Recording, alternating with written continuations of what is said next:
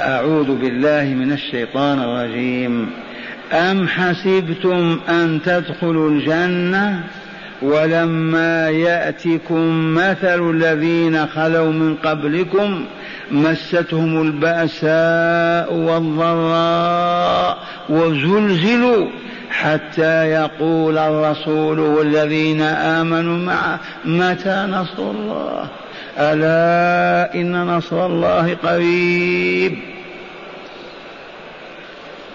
هذا الاستفهام بمعنى بل أحسبتم أن تدخلوا الجنة أيها المؤمنون؟ وهذه كانت أيام الشدة أيام البأساء واللأواء. المدينة محاصرة من جهاتها حرب الخندق حرب أحد. الجوع وحسبنا ما علمنا أن نبي الله صلى الله عليه وسلم مات ولم يشبع من خبز شعير مرتين في يوم واحد. حسبنا أن أبا هريرة كما مر بنا يصرع في المسجد من شدة الجوع. فيأتي أطفال المدينة يركبون على ظهره ويقولون جن أبو هريرة. قال وما بي من جنون ولكن الجوع هذه الآية تحملهم على الصبر والتثبت والشجاعة حتى يفرج الله الهم ويزيل الغم ويرفع البلاء. وفعلت هذه الآية ما فعلت فيهم. صبروا ثبتوا. فهو يقول لهم أحسبتم أن تدخلوا الجنة دار السلام بدون بلاء بدون ابتلاء؟ ما هو معقول أبدا؟ والبلاء والابتلاء التكليف منه. الغسل من الجنابة في الليلة الباردة من هذا. إخراج زكاة مالك وإعطائها لغيرك من هذا الابتلاء. شهودك بيت الله خمس مرات في الأربع وعشرين ساعة.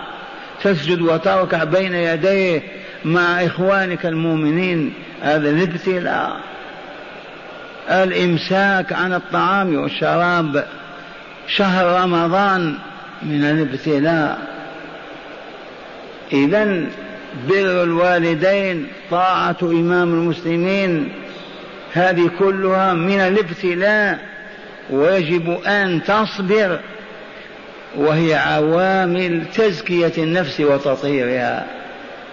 هل يدخل المرء الجنة ونفسه خبيثة والله ما كان.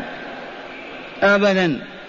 إذا لم يزكها بأدوات التزكية التي وضعها الله لها ثم مات ونفسه خبيثة كأخباء كأرواح الشياطين والكافرين فهيهات هيهات أن يدخل الجنة. دار السلام.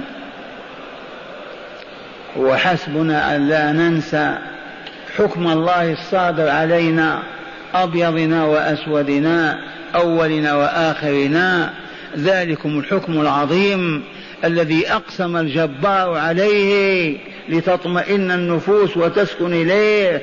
إذ قال قد أفلح من زكاها وقد خاب من دساها. كثيرا ما نقول هنا تقرير المصير. لا تفهم أن مصيرك تقرر يوم القيامة. لا والله المصير يتقرر هنا. فمن آمن وحقق إيمانا سليما صادقا يقينيا ثم اتقى الله فلم يفسق عن أمره ويخرج عن طاعته في الفعل والترك هذا زكى نفسه بهذه العبادات وطهرها من تلك الأرجاس والأنجاس إذ ابتعد عن الشرك والكفر والخبث والفسق والفجور. جاء ملك الموت وجد نفسه مشرقة والله لا يحييه ويسلم عليه ويبشره وهو على سرير الموت. إن الذين قالوا ربنا الله ثم استقاموا ما مالوا يمينا ولا شمالا أحلوا ما أحل الله وحرموا ما حرم الله ونهضوا بما أوجب الله من الجهاد والرباط إلى الصيام والصلاة. هؤلاء نعم تتنزل عليهم الملائكة في ساعة الاحتضار وفود الملائكة. تبشرهم وتهنيهم اللهم اجعلنا منهم. أما الذين يموتون وأرواحهم خبيثة منتنة بالإلحاد والشرك والكفر والعياذ بالله فقد أعلمنا الله بحكمه فيهم. ما ننسى آية من سورة الأعراف. إن الذين كذبوا بآياتنا واستكبروا عنها لا تفتح لهم أبواب السماء ولا يدخلون الجنة حتى يلج الجمل في سم الخياط. وكذلك نجزي المجرمين وكذلك نجزي الظالمين. إذ المجرمون أجرموا على أنفسهم لوثوا وخبثوها بما أفرغوا عليها من أطنان الذنوب والآثام ولا توبة ولا تراجع ولا ولا. الظالمون هم المشركون ظلموا أنفسهم بدل أن يطيبوها ويطهروها خبثوها وعفنوها. وبين الرسول هذا بيانا شافيا. عندما يحتضر المؤمن التقي ولي الله وتأتي الملائكة يصفر وجهه ويستبشر ويبتسم وهو يعالج قبض روحه ثم يعرجون بها ويستأذنون من أهل السماوات فيؤذن لهم إلى أن يقفوا بها عند العرش. ويكتب اسمها في عليين ثم تعود إلى الأرض لفتنة القبر ثم تعود إلى الجنة دار السلام. وأن الروح الخبيثة والله ما يؤذن لها ولا تعرج إلى السماء ولا تصل إلى دار السلام وتعود إلى الأرض لفتنة القبر ثم تعود إلى أسفل سافلين في الدركات التي ما تخطر ما يخطر بالبال أين هي؟ إن الذين كذبوا بآياتنا التكذيب بالآيات هو التكذيب بالوضوء والغسل. هو التكذيب بالصلاة والزكاة. الذي كذب الآيات كيف يعبد الله؟ الآيات هي حاملة للشرائع والآيات والعقائد والآداب والأخلاق والعبادات. والمستكبر كالمكذب. قال أنا مؤمن لكن يمنع الكبر أن يغتسل من جنابة أو يصلي. هل ينفع هذا الإيمان؟ وضربنا لهذا مثلا قديما. مريضان بأشد المرض. فزرناهما فقدمنا للأول أدوية وعقاقير للعلاج. فقال مع الأسف أنا لا أؤمن بهذه الخرافات والضلال دعوني. لا أقبل هذا العلاج الذي تقولون. هذا كذب به وإلا لا مات. ما عالج مات. انت مشينا للثاني. مرحبا أهلا وسهلا. جئناك بعلاج. قال جزاكم الله خيرا. نعم أنا مريض. والعلاج نافع وأنا مؤمن بنفعه ولكن مع الأسف ما عندي رغبة في هذا. كبرياء. استكبارا. مات وإلا لا؟ مات. ما الفرق بين المكذب والمستكبر؟ كلاهما هلك. فالذي يكذب بآيات الله ولا يقول بها ولا يعترف كالذي يقول آيات الله دين الله الإسلام ولا يريد أن يطبق شيئا. كبرياء. هل بينهما فرق؟ لا فرق. إن الذين كذبوا بآياتنا واستكبروا عنها لا تفتح لهم أبواب السماء ولا يدخلون الجنة حتى يلج الجمل في سم الخياط تعرفون سم الخياط السم للعقرب والأفعى وسم الخياط عين الإبرة. تعرفون الإبرة التي كنا نخيط بها ثيابنا؟ قبل الآلات. تستطيع تدخل حبل في عين الإبرة؟ ممكن. مستحيل. كيف بالجمل؟ تدخل جمل في عين الإبرة؟ مستحيل.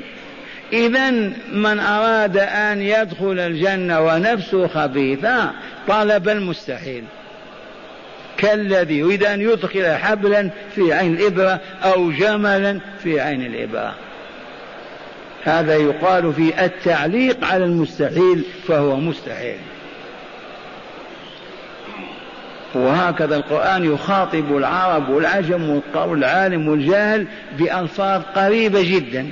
هل من المعقول أن يدخل الجمل في عين الإبراء؟ مستحيل. كذلك النفس الخبيثة بالشرك والجرائم هذه النفس يستحيل أن تدخل الجنة أو تفتح لها أبواب السماء. أبدا. لا تعود إلا إلى الدركات السفلى في الكون.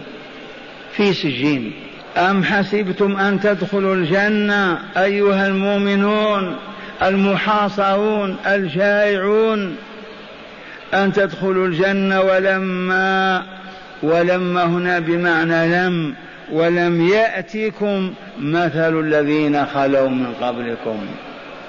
وفيه إشارة أنه سيأتيهم البلاء والامتحان والشدائد لأن لما تفيد وقوع المستقبل ولما يأتكم صفة وحال الذين من قبلكم مستهم البأساء شدة البأس والبلاء والضراء الأمراض وما إلى ذلك.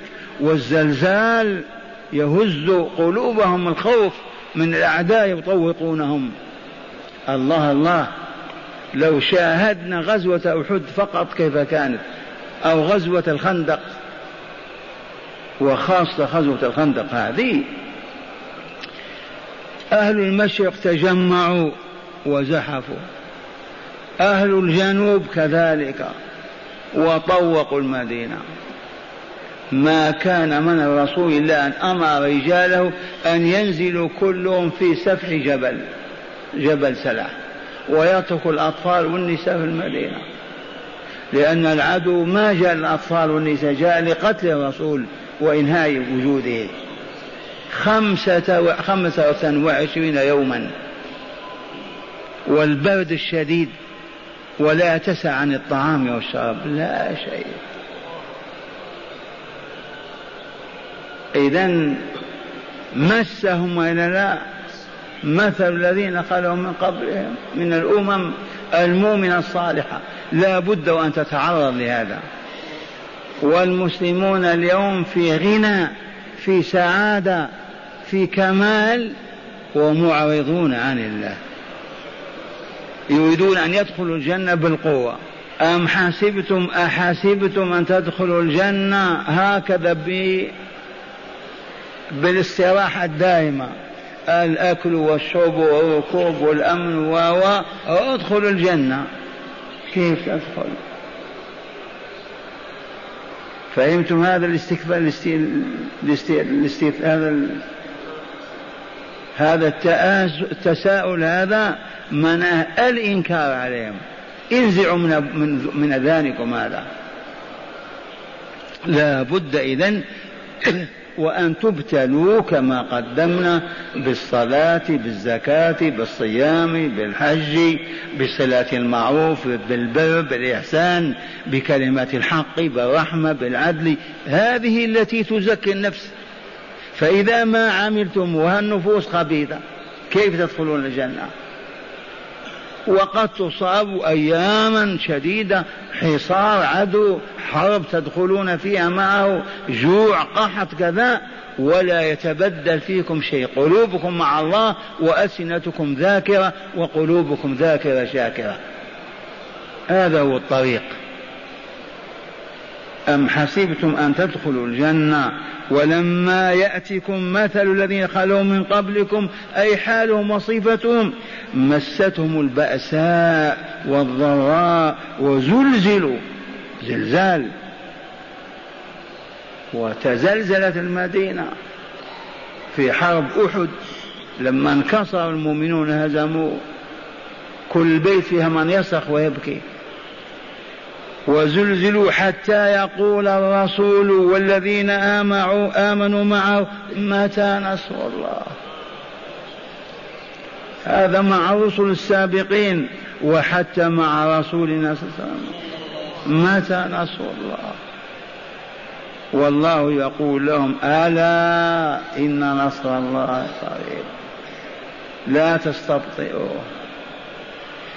ونذكر ما ذكرناه أمس عندما كان متكئا تحت البيت مستظلا بجدار الكعبة.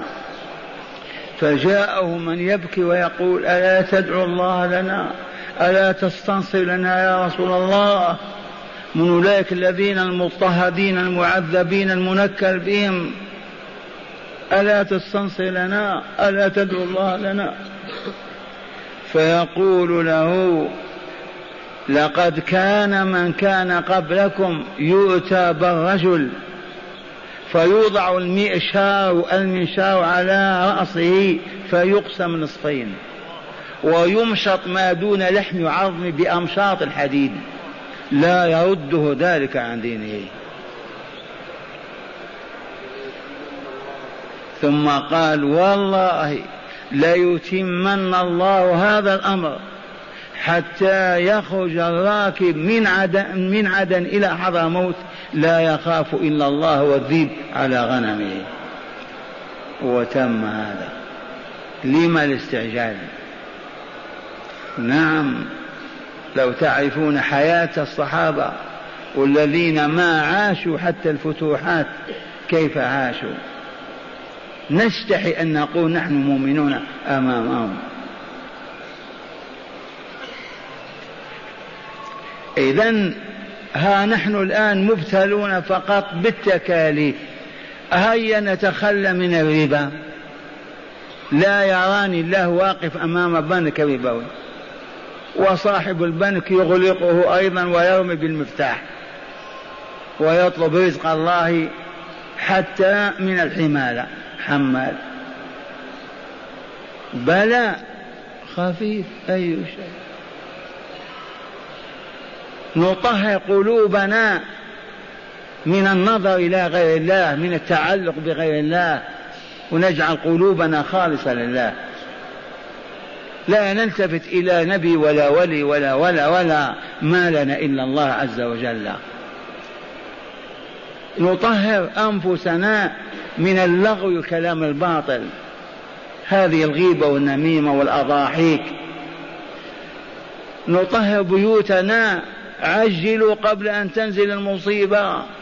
بيوت المؤمنين فيها عواهر يغنين بيوت المؤمنين فيها عاهرة تغني والمؤمن ومرته وأولاده يشاهدون. هذا هو الإيمان. يجح والسجارة في يده ويلوي في رأسه وامرأة الرجل تشاهده هذا يصح هذا بين المؤمنين؟ أين الحجاب؟ وقد بلغنا اليوم نقمة الله. أحد الغافلين يصحح في التلف الدش على رأسه سقط على رأسه فبذخه وكسر رأسه. هل من يعتبر هل من معتبر الأحياء يعتبرون والأموات لا يعتبرون. على الأقل نقلل من هذا الإسراف في الطعام والشراب وإذا توفى ريال وإلا عشرة نسد به خلة محتاج أو نساعد به مؤمنا أو نضعه في خير من الخيرات. لم التكالب على هذه الأوساخ؟ ما دمنا في أمن ورخاء لما ما نتنزع عن هذه القاذورات والأوساخ؟ كأننا نسينا أن الله بالمرصاد. ونحن نريد أن ندخل الجنة. نحسب أن ندخل الجنة. أم حسبتم أن تدخلوا الجنة؟ ولما يأتكم مثل الذين خلوا من قبلكم مستهم البأساء والضراء وزلزلوا. إلى حد أن يقول الرسول والمؤمنون معه متى نصر الله يستبطئون هذا. والرسول يقول لأن الأعراض البشرية عامة في الرسل وفي غيرهم. متى نصر الله. والرسول يقول اثبتوا اصبروا تنفرج. ألا إن نصر الله قريب. نصرك بين المؤمنين عن التدخين فقط. طول العام أربعين سنة. يا عبد الله يا أمة الله الذي يذكر الله بفمه وقلبه كيف يخبط فمه برائحة كريهة. يكفر. أسألكم بالله يا علماء الذي يأخذ اسم الله في ورقة. ويدسه في عرره في خرق تحكمون بكفره وإلا لا؟ اسم الله في ورقة ويجعله في الخرق والله ما بقي لهم من الإيمان شيء. ارتد وكفر. اذا الرسول صلى الله عليه وسلم يسلم عليه أحد أصحابه وهو على غير وضوء. فيعمد إلى جدار من جدران المدينة طوب لبن وتراب ويتيمم من أجل أن يرد السلام على هذا المؤمن لأن السلام فيه اسم الله. السلام عليكم وعليكم السلام ورحمة الله وبركاته. من أجل أن يرد السلام أي من أجل أن يذكر الله. ما استطاع يذكر الله بدون وضوء. شرع لنا السواك لما قال لولا أن أشق على أمتي لأمرتهم بالسواك عند كل صلاة لأنهم يذكرون الله عز وجل. هذه الأفواه مجاري ذكر الله وإلا لا؟ كيف تذكر الله بدون فهمك وحلقومك ولسانك؟ هذا الموطن بالذات حرام أن يتلوث. أما الكافر الذي لا يذكر الله يجعل في فم حتى الخرع ما ضره ذلك. أما يذكر الله في كل ساعة. أرني مؤمنا تمضي عليه ساعة ما يذكر الله؟ ما هو معقول أبدا. السلام عليكم كيف حالك؟ الحمد لله يقف بسم الله يجلس بسم الله دائما يذكر الله. كيف يلوث فمه؟ وما استجبنا وما عرفنا كأننا مشدودون بالأرض. اللحية يا عباد الله أنتم عسكر محمد صلى الله عليه وسلم. أنتم جيش الله. لا بد وأن تكون لكم سمات خاصة. لا تشتبه بسمات الكفار والمشركين والفاسقين أبدا. ما هي الميزة التي تميزكم؟ هي لحاكم. اليهود والنصارى والكفار لا لحى لهم وجيش محمد له لحية ولا لا. يحرم أن يكون مثله. حرام. وقد قلنا لهم الجندي في اليابان في الصين في الأمم الهابطة في الراقية العسكري يستطيع مدني يلبس لباسه. أربع سنوات سجن ويؤدب. كيف تلبس لباس جندي وأنت مدني؟ هذا معروف في العالم وإلا لا؟ ونحن الرجال رجال الإسلام كلهم عسكر محمد صلى الله عليه وسلم. إذا فلباسهم يجب أن يتميز عن لباس الكافرين والمشركين. ومن أكبر الميزات الذي وضع الرسول اللحية. اعفوا لحاكم المشركون والكافرون يحلقون. صرخنا في باب الحجاب. المهم والله إننا لبالمرصاد ما ندري متى يغضب الجبار. سئل أحدهم أين الله؟ قال بالمرصاد. تعرفون المرصاد ولا لا؟ ذاك الذي يجلس على كموة ولا جبل ويترقب الغزلان ولا الطيور ولا متى تنزل ويضرب. إن ربك لبالمرصاد. فإما أن يتوب المسلمون فورا بعجالة ويظهرون في مظهر إسلامهم الحق وإلا فسوف تنزل بهم الويلات والنكبات ويخسرون دنياهم وآخرتهم. إلا من رحم الله. هكذا يقال لأصحاب الرسول وإلا لا؟ أم حسبتم أن تدخلوا الجنة ولما يأتكم مثل الذين من قبلكم؟ ما هو؟ مستهم البأساء والضراء وزلزلوا حتى يقول الرسول والذين آمنوا متى نصر الله. من شدة البلاء والكرب. ونحن والحمد لله لا كرب ولا بلاء. أحدثنا الكروب والبلاء بأنفسنا. مزقنا صلات الروابط والعلاقات الطيبة علاقة الإيمان وأخذ الحسد يمزقنا والكبر يشتتنا وأثارت الشياطين الخلاف بيننا وتمزقنا بأنفسنا. إلى أين مصيرنا؟ إنا لله وإنا إليه راجعون. شرح هذه الآية الكريمة قال معنى الآية الكريمة ينكر تعالى على المؤمنين وهم في أيام شدة ولأواء ينكر عليهم ظنهم أنهم يدخلون الجنة بدون امتحان ولا ابتلاء في النفس والمال بل وأن يصيبهم ما أصاب غيرهم من البأساء والضراء والزلزال وهو الاضطراب والقلق من الأهوال حتى يقول الرسول والمؤمنون معه استبطاء للنصر الذي أوعدوا وعدوا به متى نصر الله؟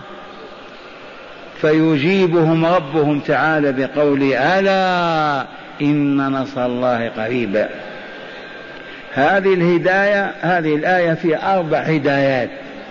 الأول الابتلاء بالتكاليف الشرعية ومنها الجهاد بالنفس والمال ضروري لدخول الجنة. الابتلاء والله لا بد منه لدخول الجنة. والذي يريد أن لا يبتلى ولا يكلف لا أعطي ولا خذ ويعيش كالحيوان مصيره معروف إلى عالم الشقاء. النار والعياذ بالله. ثانيا الترغيب في الائتساء بالصالحين والاقتداء بهم في العمل والصبر. إذ قال تعالى مثل الذين خلوا من قبلكم مستهم البأساء والضراء وزلزلوا. إذا ائتسوا بهم واقتدوا أيضا فاصبروا كما صبروا. وإن كان زلزالكم بلاكم أقل أو أكثر لقد سبقكم أمم من الصالحين وصبروا على هذا. ثالثا جواز جواز الأعراض البشرية على الرسل كالقلق. الرسول رسول ولكن يتقلق يستبطئ النصر يتألم لماذا؟ لأنه بشري ما هو ملك؟ في صفات البشر. والإنسان يحزن يكرب يخاف يجوع يعطش لا بد من هذا. وإن كان نبيا ورسولا. هذه الآية دلت على هذه جواز الأعراض البشرية على الرسل كالقلق والاستبطاء للوعد الإلهي انتظارا له. رابعا بيان ما أصاب الرسول صلى الله عليه وسلم وأصحابه من شدة وبلاء أيام الجهاد وحصار المشركين لهم. في مكة وفي المدينة أعظم في مكة ابتلوا من المشركين هذا يضربون وهذا يقتلون وهذا يفعلون. وما ننسى أبدا أن سمية وزوجها عمار قتلا على مرأى ومسمع بين الناس. معاشر المستمعين هل من توبة إلى الله؟ هل من رجع إلى الله قبل فوات الوقت؟ والله إننا لتحت النظارة. والبلاء ينتقل من بقعة إلى بقعة. فالمؤمنون إذا ثبتوا وصبروا كان هذا القلق والاضطراب رفع لدرجاتهم. وأما العذاب يمسهم ما يمس غيرهم. والذين تهوكوا هبطوا وأعرضوا عن ذكر الله وذكره عن الله وذكره فمصيرهم معروف. والله تعالى أسأل أن يحسن عاقبتنا وعاقبة كل مؤمن ومؤمنة. ندعو لإخواننا المصابون بالبلاء في الأفغان والديار الجزائرية. إذ ما نملك إلا الدعاء. فنحن ندعو والله عز وجل لا يخيب داع يدعوه في صدق وإخلاص.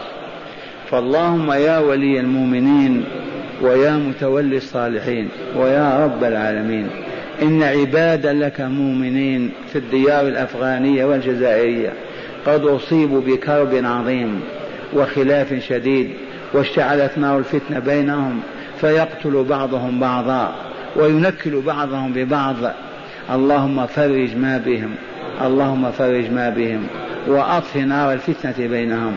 واجمع كلمتهم على الحق والهدى يا رب العالمين. ربنا إنه لا يعجزك شيء في الأرض ولا في السماء. وأنت السميع العليم. كما نصرت نبيك ورسولك محمد والمؤمنين في غزوة الخندق بعد الحصار الشديد. فانصر عبادك المؤمنين على أنفسهم وعلى شياطينهم وأهوائهم ليعودوا إليك ويتوبوا إلى صراطك لينجوا من هذه الإحن والمحن والفتن. يا رب العالمين وق ديارنا هذه من مثلها وديار المؤمنين يا رب العالمين. وتب على الجميع إنك رب الجميع.